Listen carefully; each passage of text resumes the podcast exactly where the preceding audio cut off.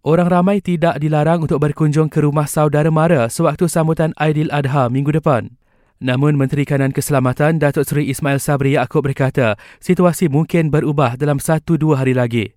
Kalau dinasihatkan oleh Kementerian Kesihatan, kalau ada peningkatan kes secara mendadak, kita akan mengubah apa nama SOP dan polisi kita. Setakat ini okey lagi ya.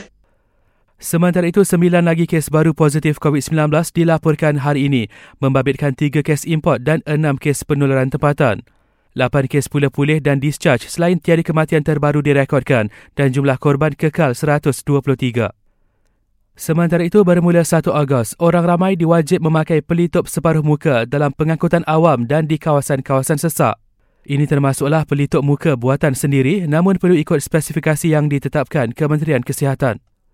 Dalam pada itu, harga siling pelitup separuh muka akan diturunkan daripada RM1.50 kepada RM1.20 seunit bermula 15 Ogos ini. KPDN HEP berkata harga borong RM1.45 seunit juga akan diturunkan kepada RM1.15 bermula pada tarikh yang sama.